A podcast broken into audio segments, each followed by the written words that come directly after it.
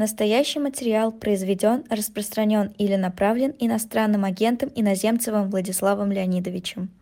Понедельник, 22 января, у микрофона Никита Василенко. Приветствую всех наших зрителей и слушателей. Вы смотрите YouTube-канал «Живой гвоздь» и на своем месте особое мнение доктора экономических наук, директора Центра исследований постиндустриального общества Владислава Иноземцева. Владислав Леонидович, здравствуйте. Добрый вечер.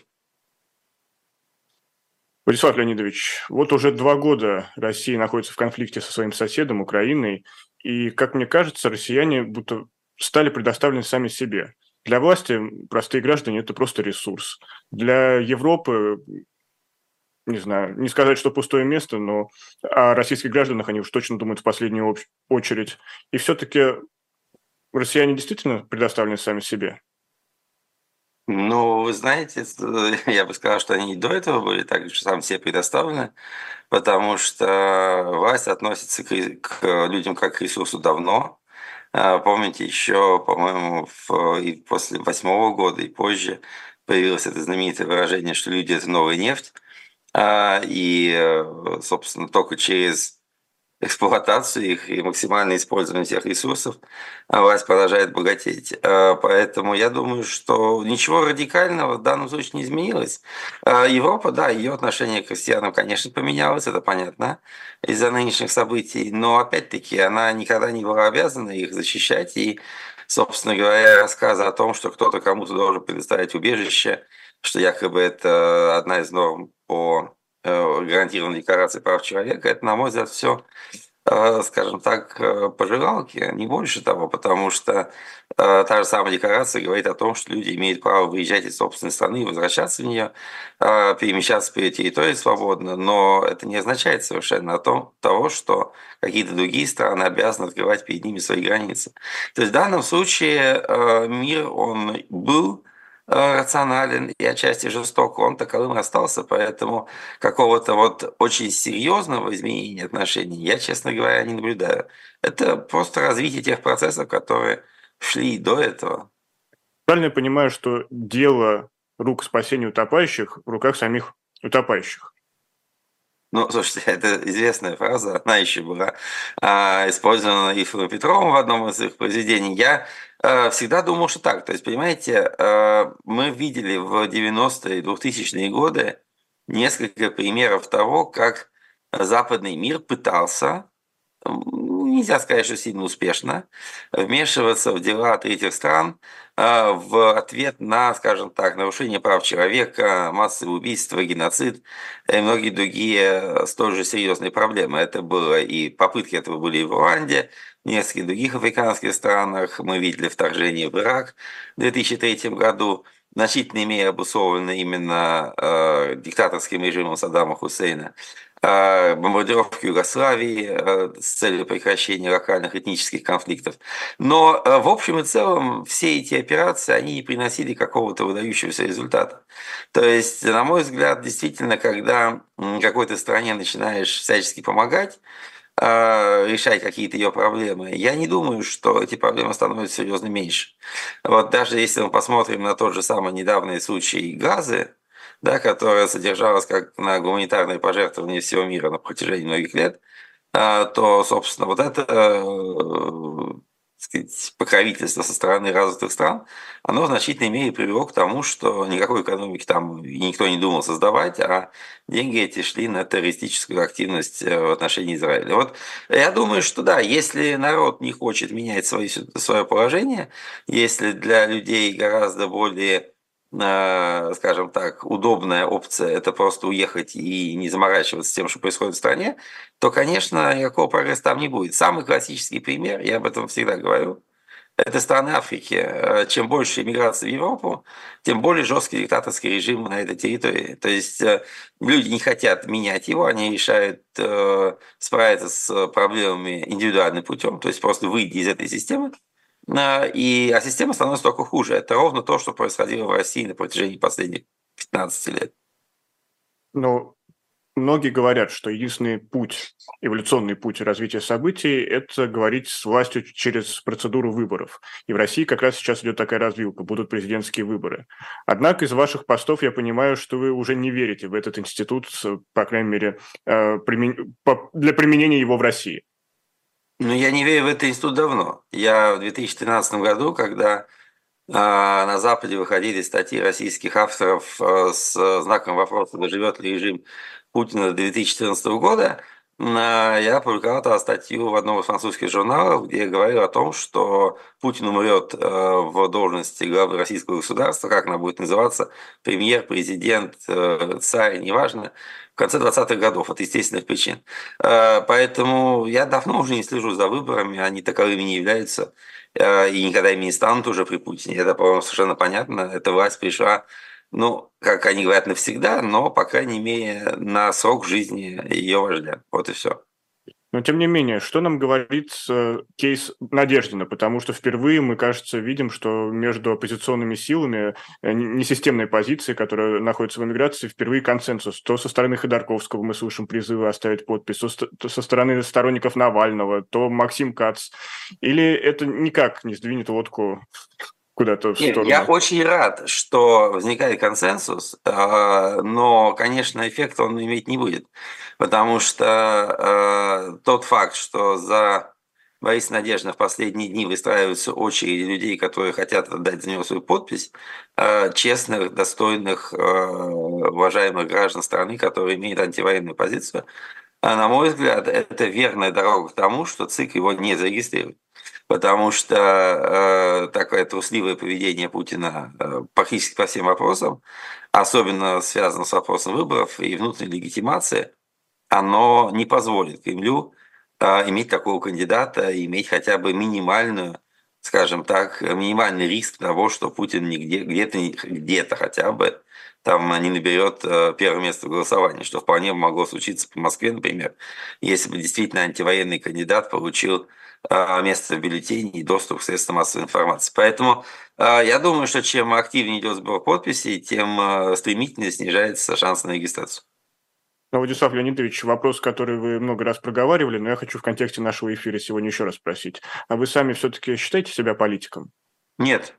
Понимаете, нет. В данном случае, смотрите, я у меня такой очень странный подход. Дело в том, что мне кажется, что в России политиком считать себя может только человек, который, как, например, уважаемый господин Надеждин, находится в Российской Федерации, э, пытается изменить политическую ситуацию Российской Федерации, э, как бы участвовать в этой политической жизни, э, добиваться э, поддержки граждан и, соответственно, действовать как политик. Даже те люди, которые в России действовали как политики и столкнулись с властью, оказались отправленными в тюрьмы и лагеря, как господин Навальный, как господин Яшин, а, как господин Карамурза. А все эти люди, они действительно могут считаться и должны считаться политиками, просто потому, что они вели политическую деятельность в стране и не покидали ее. А люди, которые уехали за границу, они, на мой взгляд, являются частью российского, э, скажем так, сообщества российских активистов, они могут называться э, диссидентами, на мой взгляд, в первую очередь. Э, как это совершенно не обидное, на мой взгляд, слово, потому что мы помним прекрасную историю диссидентского движения. Но политиками, э, находясь за рубежом, они быть не могут. Во-первых, они на мой взгляд, не имеет морального права призывать российских граждан к каким-то протестным акциям, потому что они находятся в безопасности, а сами эти граждане не будут находиться в таковой. А, во-вторых, они э, не имеют возможности, и, судя по всему, долго не будут ее иметь, э, быть избранными в различные органы власти, и даже голосовать скоро, я думаю, они не будут возможности иметь. А с учетом того, что президентские выборы могут Э, не проводиться в посольствах за границей Российской Федерации и так далее. Поэтому я считаю их частью российского гражданского общества и оппозиционного движения, но вот слово «политик» в данном случае применяться должно осторожно. Я, что касается меня самого, то еще раз говорю, я Э, категорически не хочу сейчас э, считаться политиком, я изучаю происходящее, я высказываю свое мнение, э, у меня есть позиция по большинству вопросов, но я высказываю как эксперт и действую как эксперт. Понимаете, еще здесь здесь очень важный момент, потому что э, когда мы говорим о э, людях, э, занимающих четко понятную политическую позицию, они, как правило, ограничены в своих словах и в своих действиях принадлежностью к той партии и к тому лагерю, к которому они относятся. И вот этого я очень не хотел бы для себя, потому что, на мой взгляд, то есть как бы Э, моя деятельность основная заключается в предоставлении определенных видов экспертизы экономической, политической, э, социальной по России и сопредельным странам. Я, э, если я вижу, что тренд идет в некую сторону, которая мне даже может быть неприятна, я не могу говорить иного, потому что таким образом экспертиза будет обесценена. Люди, которые э, живут э, за счет грантов, аффилиаций, э, какой-то политической принадлежности, они, наоборот, не свободны в том, что они вряд ли могут говорить то, что не соответствует соответствующей политической доктрине или подходу того или иного лагеря. Вот в данном случае мы все не являемся в полной мере свободными от объективных обстоятельств или от наших коллег и друзей. А, таким образом, вот э, я причисляю себя к тем, кто не имеет явной политической аффилиации. Хорошо, почему я задал этот вопрос? У вас недавно вышла статья, где вы даете конкретные советы оппозиционному движению, а, что нужно сделать э, с Россией и как демонтировать путинский режим. Там вы конкретно указываете, что нужно давить на усталость от войны, а, на недовольство регионов в плане отношений центр-периферия и на несправедливость нефтяной ренты. И здесь вы уже сказали, да, вы написали статью как эксперт, но все-таки для кого? Для кого предназначена эта статья? Вот, вот эти конкретные шаги, которые которых вы говорите. А знаете, э, спасибо, что напомнили про эту статью. Ее э, история довольно странная. А, дело в том, что э, по больш... ну, как бы она родилась в качестве такого странного экспромта в связи с состоявшейся вчера, да, отмечавшейся и не отмечавшейся годовщиной столетней кончины Владимира Ленина. А, и меня просто подумалось о том, вот что бы делали большевики, окажись они в такой ситуации, как мы оказались сегодня. И, э, на мой взгляд, э, меньше всего они бы, конечно, ходили по британским, французским и бельгийским парламентам а, и занимались бы, так сказать, производством каких-то какого-то видеоконтента, который не имел бы контакта с Россией. И даже имел бы, но был весьма направлен в одну сторону. То есть мне кажется, что сегодня а, изменение политического строя в России а, ненасильственным путем, без каких-то пертурбаций, без потрясений политических и социальных невозможно. То есть нынешний режим, он очень прочен. Отличие его, допустим, от коммунистической системы, которая существовала в Советском Союзе, заключается не только в том, что коммунисты при Горбачеве начали реформы, а путинская команда их не начнет. А это фундаментальное отличие заключается в том, что коммунистическая верхушка была все-таки э, в первую очередь политика административной, а не предпринимательской. Здесь у нас очень четко имеется связь э, власти и бизнеса, то есть власть в России является бизнесом, в то время как в советские времена она таковой не была. И второй момент заключается в следующем. Дело в том, что советские законы, мы можем над ними очень долго смеяться, а, но в Советском Союзе были определенные законы, и эти законы были выстроены таким образом, что большинство а, представителей тогдашней политической элиты их в целом не нарушали. А, и, условно говоря, привлечь э, какого-нибудь первого секретаря обкома партии после распада советского строя за нарушение советских законов в те годы, когда он занимал свой пост, было довольно проблематично. А в нынешней российской элите э, людей, которые не нарушают закон, причем не нарушают его массово и по очень тяжелым статьям, просто не существует. Поэтому вот эти два момента, э, причем свои законы, которые они сами приняли, соответственно, поэтому нынешняя российская власть будет держаться за те рычаги, которые она захватила, до последнего. Э, потому что для нее их потеря гораздо более болезненна, чем для советского руководства. А какие это рычаги? Можете еще раз проговорить? Ну, я имею в виду, нет, я имею в виду те возможности, которые они имеют. Да, посты, позиции, э, соответственно, тот силовой аппарат, который, которым они обладают, ту собственность, которая, она, э, которая существует у них до тех пор, пока они находятся у власти, потому что она, как правило, не оформлена, да, или каким-то образом не задекларирована и так далее. То есть э, сопротивление переменам у этой власти будет намного сильнее, чем в советские времена. И это означает, что вот демократические обычные методы ее скажем так, уничтожения этого режима, они невозможны. Они бесперспективны. Что касается этой статьи в Insider, я, соответственно, подумал о том, что бы делали большевики, если бы они столкнулись с подобной ситуацией. На самом деле ситуация была крайне похожая в начале 20 века, когда шла Первая мировая война, то главные лозунги, главными лозунгами, как мы помним, большевистской партии был лозунг мира, был лозунг Фабрики рабочим, земля Фабрики рабочим, то есть собственность рабочим, земля крестьянам, мир и, соответственно, распуск тюрьмы народов, которой была Российская империя. Вот, по большому счету, ничего с тех пор серьезного не изменилось. Фабрики остались у капиталистов, земля у государства. А, э, Россия является такой же колониальной империей, какой была и раньше – а федерализм уничтожен, а несправедливая война продолжается уже э, почти что два года. Вот, э, поэтому мне кажется, что если бы российская оппозиция была заинтересована в реальных изменениях в стране, она бы в первую очередь пыталась э, деморализовать армию, а, потому что без этого победа Украины, мы понимаем, я так, мне кажется, невозможно. Можно рассказывать друг другу сказки, как быстро прилетят F-16, а, новые ракеты из Германии подъедут, снарядов будет завались и так далее. Но пока все это не выглядит реалистичным. И 500 тысяч человек, которые должны пойти в армию, а, тоже, в общем, туда пока не рвутся. Поэтому я думаю, что единственным шансом на успех Украины является исключительно деморализация и крах российской обороны, а, а не а, какие-то успехи самой украинской армии. А, с другой стороны, здесь можно много вспоминать и вопрос недовольства мобилизованных, тем, э, в какой ситуации находятся их э, матерей и жен. Опять-таки, на фронте существует, я думаю, достаточно много противоречий между простыми солдатами и их начальством, не говоря уже там про какие-нибудь чеченские отряды и так далее. Есть на чем здесь поспекулировать.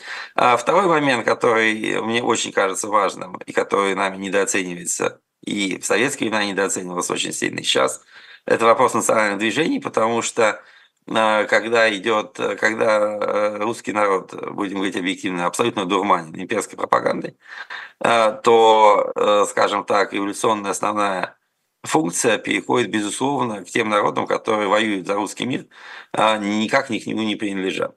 И это важный момент, который, на мой взгляд, если есть желание реформировать страну, упускать невозможно.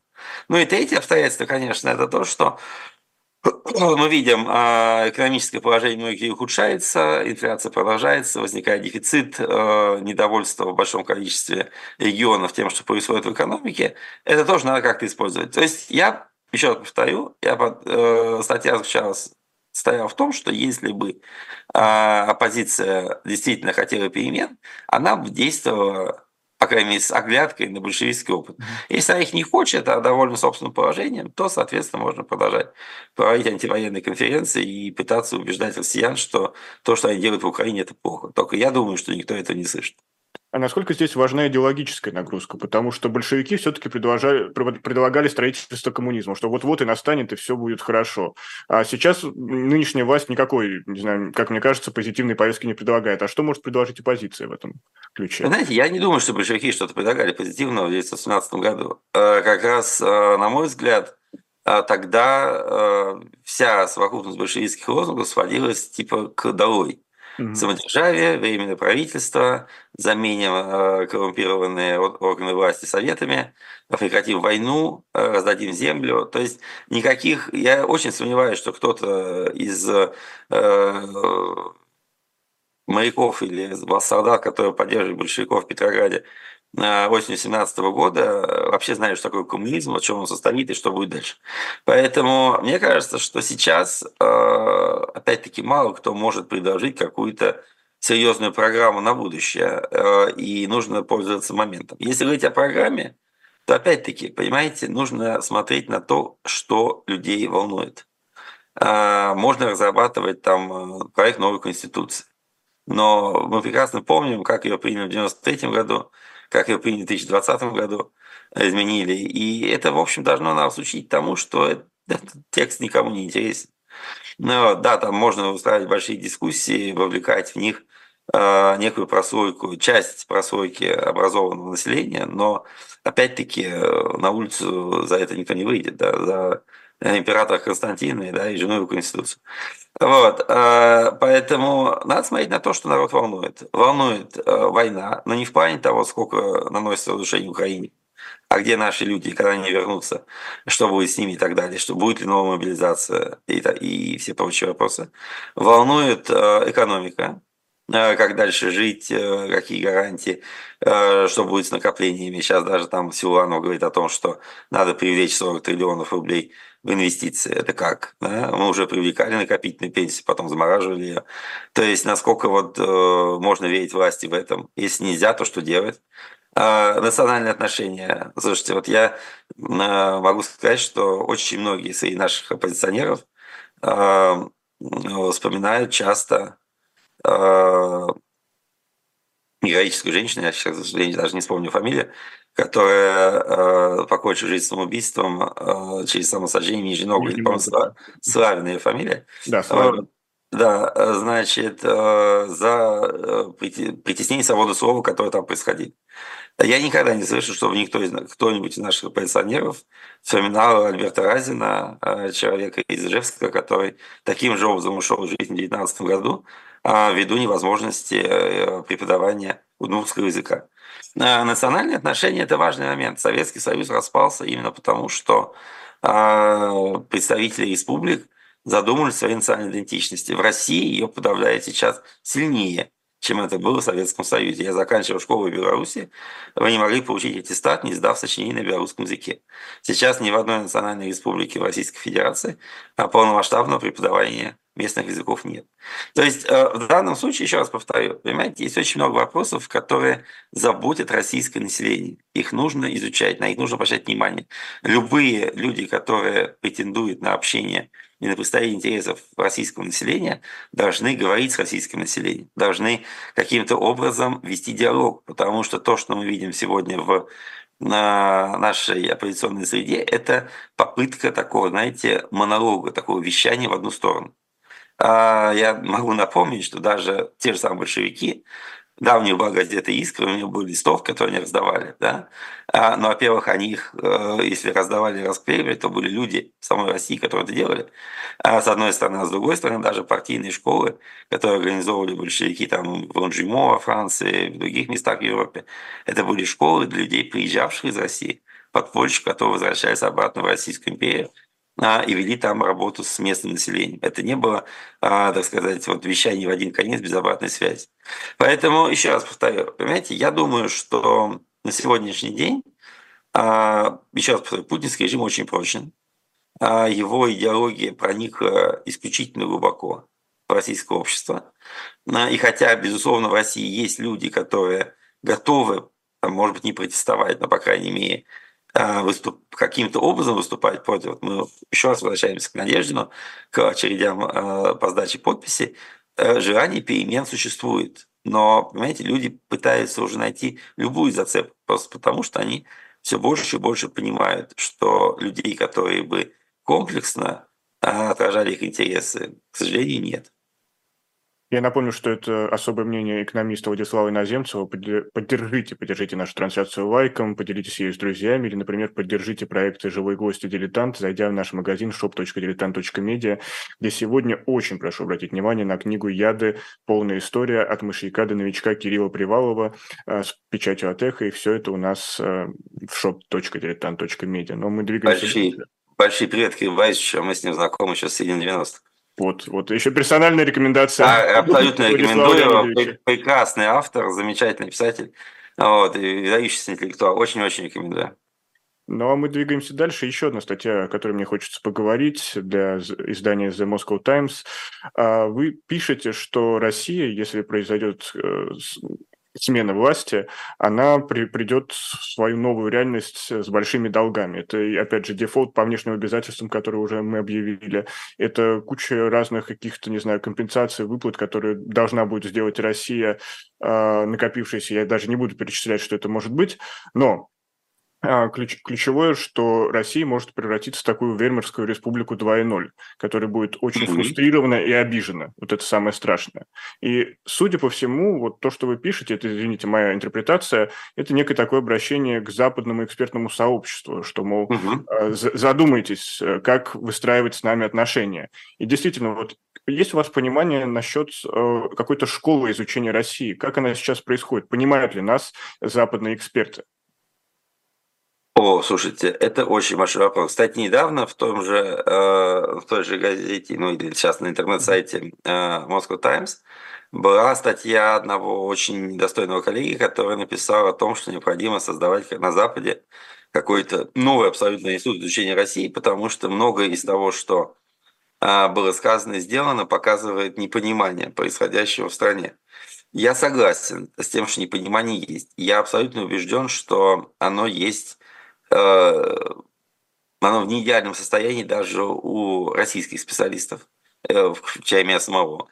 А, потому что, конечно, ощущения о устойчивости экономической России были гораздо менее оптимистичными э, в начале войны, и поэтому Запад, безусловно, делал ставку определенно на те же самые санкции и так далее. Опять, я не буду сейчас говорить, кто говорил что, неважно. Важно то, что эм, в западном, как, как я вижу, западное профессиональное сообщество, оно становится все более замкнутым в последнее время. А, и, допустим, а, дискуссию, ну, скажем так, на тему того, чем закончится война в Украине, сегодня ведут на Западе, ну, максимум там два десятка людей, а, которые имеют просто право голоса.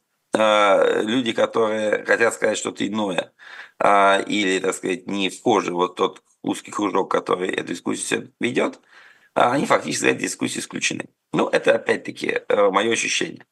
Э, ну, в меньшей мере это относится к Европе. В Америке э, гораздо более жестко идет такая сегрегация. Что касается вопроса о том, что может быть с Россией после войны. Понимаете, дело вот в чем. Что этот текст ну, мне показалось очень странным, что это никто никогда не поднимает этот вопрос. Потому что сейчас э, обострилась дискуссия по поводу конфискации российских активов. На этом фоне практически все э, наши оппозиционеры и западные аналитики, и украинские, естественно, коллеги в том числе, и в первую очередь, они пришли к выводу, что репарации должны быть намного большими, чем эти 300 миллиардов. Нельзя рассматривать этот вопрос как закрытие темы. А, и вот, собственно, э, эти рассуждения, они вызвали у меня вопрос, а какие претензии могут быть к России предъявлены? Э, они большие, то есть э, по разным оценкам, ну, довольно реалистичным оценкам, нынешние потери Украины, они где-то приближаются к триллиону долларов. Плюс к этому мы знаем, что Европа потеряла огромные деньги на переплатах за энергоносители – в результате перебоев с поставками в 2022 году. Это там, ну, условно говоря, по минимальной черте это еще где-то миллиардов 400. А официально уже сказано, что больше 100 миллиардов э, западные компании списали только основных фондов из того, что Путин украл у них через национализацию активов ушедших компаний. Еще там миллиардов 200 – это недополученные прибыли или там капитальная оценка по этим же делам. Э, дефолт по внешнему долгу. Э, ну, там очень много что может э, добавиться, но так или иначе, это сумма, которая существенно превосходит российский ВВП а, а превосходит экспорт ну, где-то в 5-6 раз. И вот такого рода вещи, они, конечно, э, удивительны. В том плане, я не говорил в данном случае в этой статье о том, что как Россия будет выплачивать. Это вопрос очень сложный. А, никто не может... Вопрос, будет ли? Мало ли будут какие-то дипломатические решения, где компромиссный вариант найдется? Абсолютно. Я, я просто имел в виду следующее. Я просто говорю о том, что а, пока такого рода навес, да, такого требования существует, а, у Путина есть прекрасный аргумент в пользу самого себя – что нет, это все ерунда, мы платить это не будем. Я гарант того, что э, наши деньги останутся нашими, мы будем покупать на них товары в Китае или в Индии, торговать не с, э, только с дружественными странами, но, по крайней мере, вот эту дань Западу мы точно выплачивать не будем. И это очень серьезный аргумент по поводу того, что не надо ничего менять. Потому что если вы что-то измените, то вы попадаете там, на 2 триллиона долларов долгов. Но это большая сумма, это сильный аргумент для того, чтобы не менять режим. Что касается того, что будет дальше – то, безусловно, э, таких репараций, э, превышающих несколько раз, хотя бы даже сопоставимых с ВВП, никто никогда не платил. Даже вот эти безумные операции, которые Версальская конференция наложила на Германию в 2019 году, они не были выпущены. А, они по изначальному предложению стран-победительниц составляют приблизительно 3,5 ВВП Германии, хотя это даже не было показателя ВВП, но приблизительно около трех раз они превышали валовый национальный продукт за год. А, они начали выплачиваться, очень быстро были скорректировано приблизительно до уровня 80% ВВП, а выпущено реально было около 30%. И все равно это привело, мы знаем к чему. Поэтому вот э, идея о том, что Россию можно таким образом э, поставить в э, позицию плательщика, ну, на мой взгляд, иллюзорно. Поэтому, если это будет делаться, это, конечно, будет иметь серьезные политические последствия.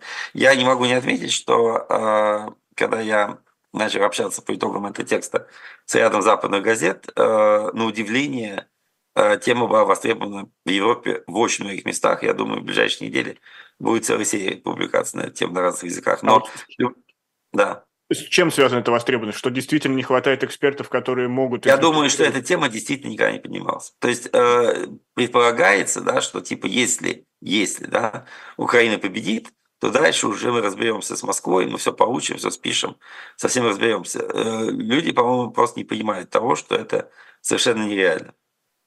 Вот, извините, буду занудствовать, но снова хотел вернуться к экспертности, а, потому что, знаете, вот в странах Балтии есть твердая уверенность, если Россия не становится на территории Украины, то страны Балтии следующие. И вот действительно была новость, что они будут строить единую линию обороны, там, укрепленную, бетонированную. А, более того, недавно глава военного комитета страны НАТО Руб Бауэр призвал готовиться к войне с Россией в ближайшие 10, 15, 20 да. лет. И вот таких заголовков все больше и больше появляется. Но такое чувство, что действительно никто не видит, что для России эта война огромное экономическое бремя. Это бремя во всех сферах жизни.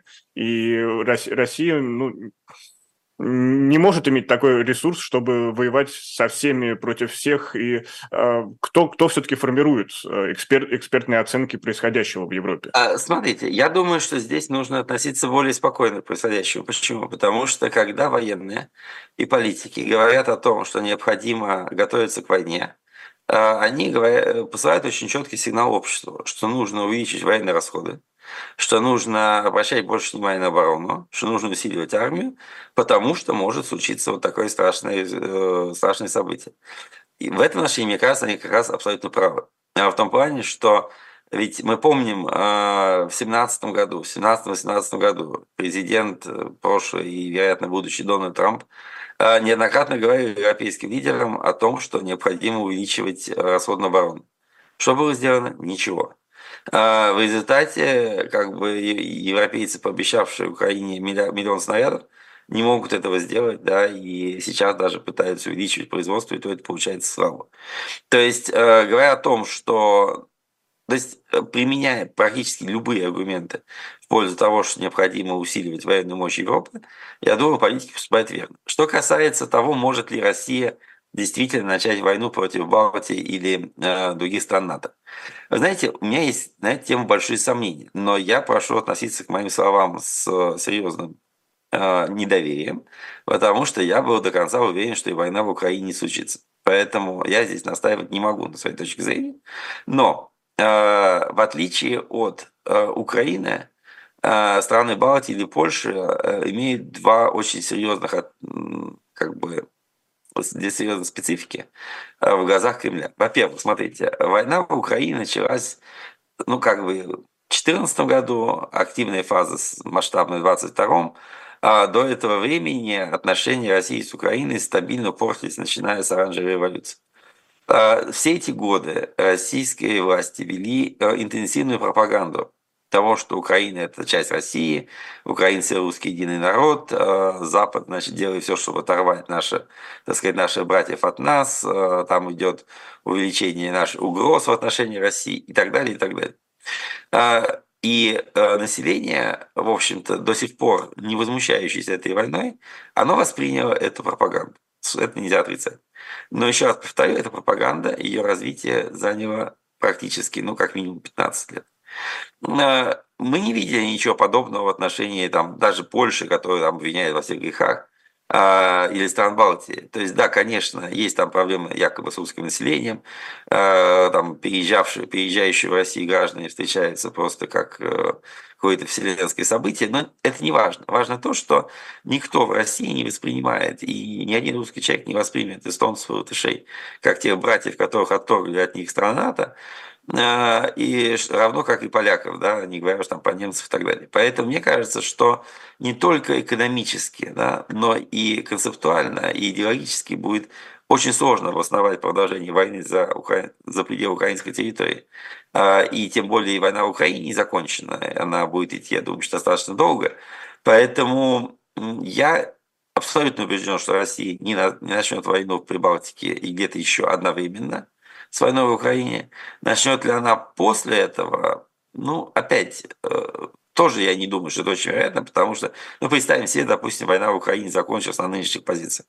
А, Путин объявил себя победителем. Он, значит, остановил НАТО, он завоевал несколько областей, присоединил их, расширил границы Российской Федерации, спас русских в Донбассе. Все замечательно, все прекрасно, он победил. Если ты в войне победил, зачем начинать сразу же новую? Это довольно контрпродуктивная идея сама по себе. То есть, еще раз повторю, я не настаиваю на своей точке зрения, но шансы на то, что Россия нападет на Польшу или, на, или Балтию, или Германию в ближайшие там 10 лет выглядят, на мой взгляд, низкими. Сейчас вопрос из области, наверное, фантастики, но давайте просто попробуем представить. А что может стать индикатором для простого зрителя, простого, не знаю, читателя, человека, который регулярно потребляет и средства массовой информации, и новости, индикатором, что стороны России и Украины садятся за стол переговоров. Потому что сейчас, вот сегодня Владимир Зеленский, президент Украины, подписал указ об историческом таких э, исторически населенных украинцами территориях Российской Федерации, что явно только подливает э, масло в огонь путинской пропаганды.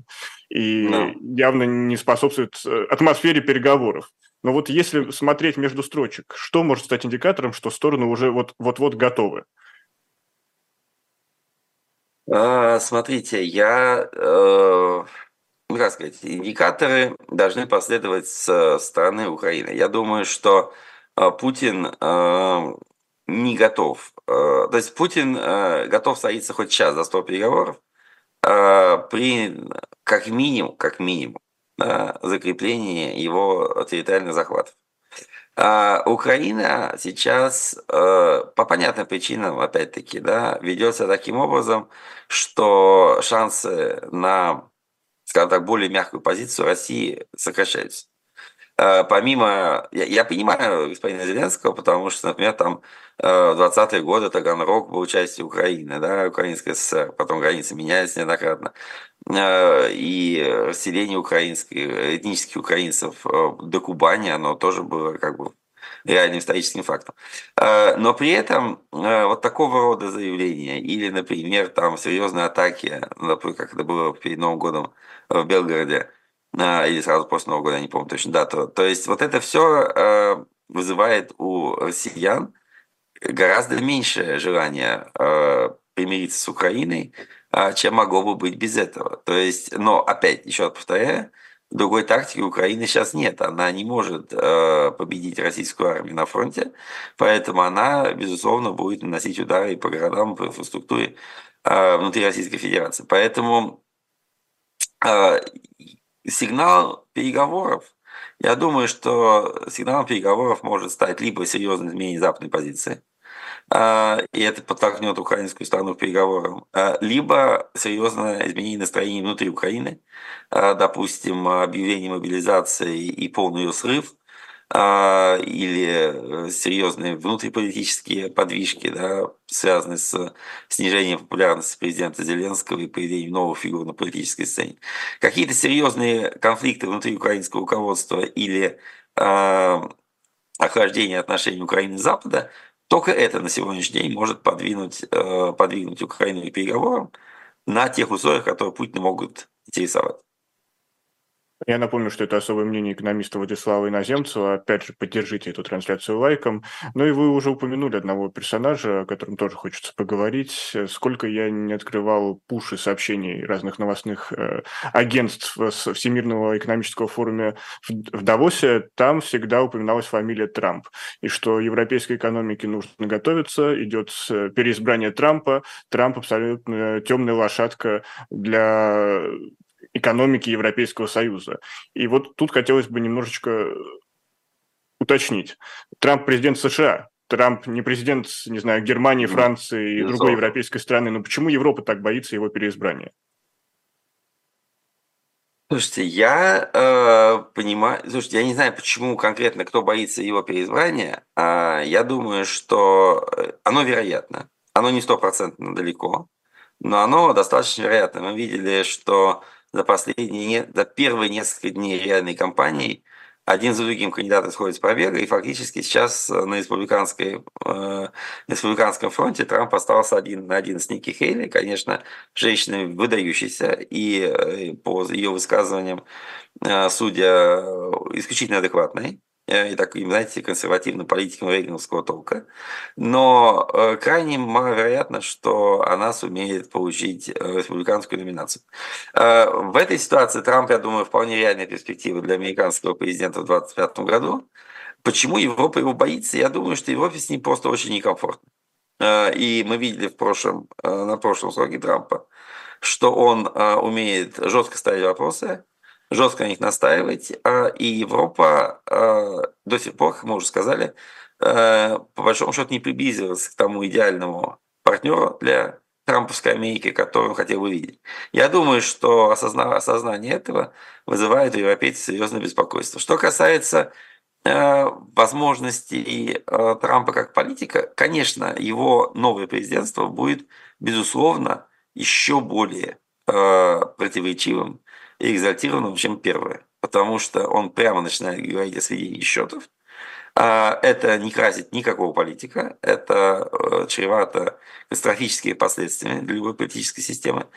А, но в то же время, опять-таки, да, говоря о том, что он хочет закончить войну в Украине, а, я подозреваю, что он действительно может это сделать, и не надо над этим смеяться, потому что на самом деле э, Трамп человек решительный, и если он не увидит согласия Москвы на переговоры на его условиях, то ведь он же прямо говорит, что если я ее не закончу э, переговорами, то мы закончим на поле боя. Вот эту вторую часть фразы не надо забывать, что мы поставим Украине то, что мы никогда никому не поставляли. Поэтому э, расценивать его как э, там, собачку Путина, ну, это очень недальновидно, на мой взгляд. Но, еще раз повторю, это, безусловно, неудобный партнер практически для всех, с кем Америка имеет отношение.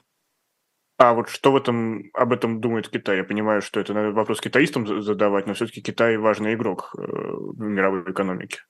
Китай этого очень не хотят. Э, дело в том, что вот насколько я могу судить, э, в Китае последние там пару лет, как минимум, и, по крайней мере, после того, как были отменены пандемийные ограничения год тому назад, одна из важнейших задач – это задача как ни странно звучит, помириться с Америкой. То есть э, китайцы хотят э, более адекватного экономического сотрудничества, они хотят меньше конфронтации, э, но на сегодняшний день в Соединенных Штатах существует такой фактически двухпартийный консенсус о том, что никаких уступок Китаю мы делать пока не будем. Американская экономика постепенно а, отсоединяется, да, как есть такой термин декаплинг, от китайской а, уровень торговли снижается, а, инвестиции в Китай сокращаются, уже есть и прямой отток инвестиций, и американских, и европейских. Пока ситуация, скажем так, балансирует на грани каких-то серьезных перемен. Если мы увидим в Китае а, признаки существенного экономического кризиса, а там сейчас и на фондовом рынке все очень неблагополучно, и банкротство компаний э, продолжается и ускоряется. Буквально 5, по-моему, 6 числа одна из строительных компаний э, заявила банкротство с, потей, с претензиями к себе на 65 миллиардов долларов. Это на минуту подумать больше, чем вся американская помощь Украине, которая обсуждается в Конгрессе. То есть это может второй Lehman Brothers случиться э, с мировой Китай, он не, вряд ли возможен сейчас, потому что у Китая есть достаточно возможностей за счет государственных средств залить любую проблему, но опять-таки, если они будут возникать э, постоянно, то когда-то эта возможность исчерпается. Поэтому, еще раз повторю, э, мы находимся в, скажем так, входим в такой период, когда самый важный вопрос – это будет вопрос, кто первым дрогнет. И вот э, здесь, конечно, на мой взгляд, Трамп э, может быть еще очень неприятным событием для большого количества противников и друзей тоже Америки. Правильно я понимаю, что Китаю, если применительно к России говорить, выгодно то положение, в котором оказалась Россия, а США все-таки хочет вернуть Россию в свой оборот? Вы знаете, э, вот идея э, того, что Россия не должна быть потеряна, да, и мы не должны отдать ее Китаю, была мантрой э, американской политологической теории на протяжении ну, последних 10 лет до войны. И, на мой взгляд, это, этот подход сегодня катастрофически дискредитирован, потому что мы видели прекрасно, к чему это все пришло. Если бы, допустим, те же санкции против России, которые были введены в 2022 году, были введены в 2014, вполне возможно, что войны в Украине бы не было. Но вот иллюзия о том, что с Путиным можно разговаривать, что это, так сказать, никакой не фашист, а наоборот, там, гибридный диктатор, а, что Россия – это, в общем-то, нормальная страна, а, только вот с небольшими отклонениями. Да. Мы помним книгу «Нормальная страна», написанную господином Штейфером, э, и статьи совместно с рядом других американских авторов, э, в том числе тех, которые сейчас э, клянут Россию как только можно. Вот. Но так или иначе, вот эта иллюзия, она, на мой взгляд, уходит. Поэтому борьба с Китаем становится важнейшим приоритетом. Это как бы задача на весь 21 век. А, а Россия, она в этом контексте как бы не слишком сильно заметна. То есть это самостоятельно отдельная цель. Что касается выгод для Китая а, от нынешней ситуации между а, от нынешней войны между Россией и Украиной, я думаю, что, а, скажем так, эти выгоды есть, но они не судьбоносны. То есть совершенно очевидно, что когда в феврале 23 года Китай выдвинул идею мирных переговоров, да, и выделил спецпредставителя а, по этой проблеме, то наверняка достижение мира было бы для Китая во всех отношениях во много раз выгоднее, чем а, любые экономические преимущества, которые Пекин получает от войны. Потому что Китай при его огромном влиянии мировой экономике остается фактически ну, отсутствующим субъектом мировой политики. Я когда даже писал на эту тему, что если вы загуглите, допустим, Московский договор, то вы увидите там несколько эпохальных, важнейших соглашений в течение 20 века, второй половины его, заключенных в городе Москве, а, по разным мировым проблемам. Если вы забьете Пекинский договор, то единственное, что выйдет с Google, это договор 1910 года о капитуляции Китая перед странами а, коалиции, которая возглавляла тогда Россия.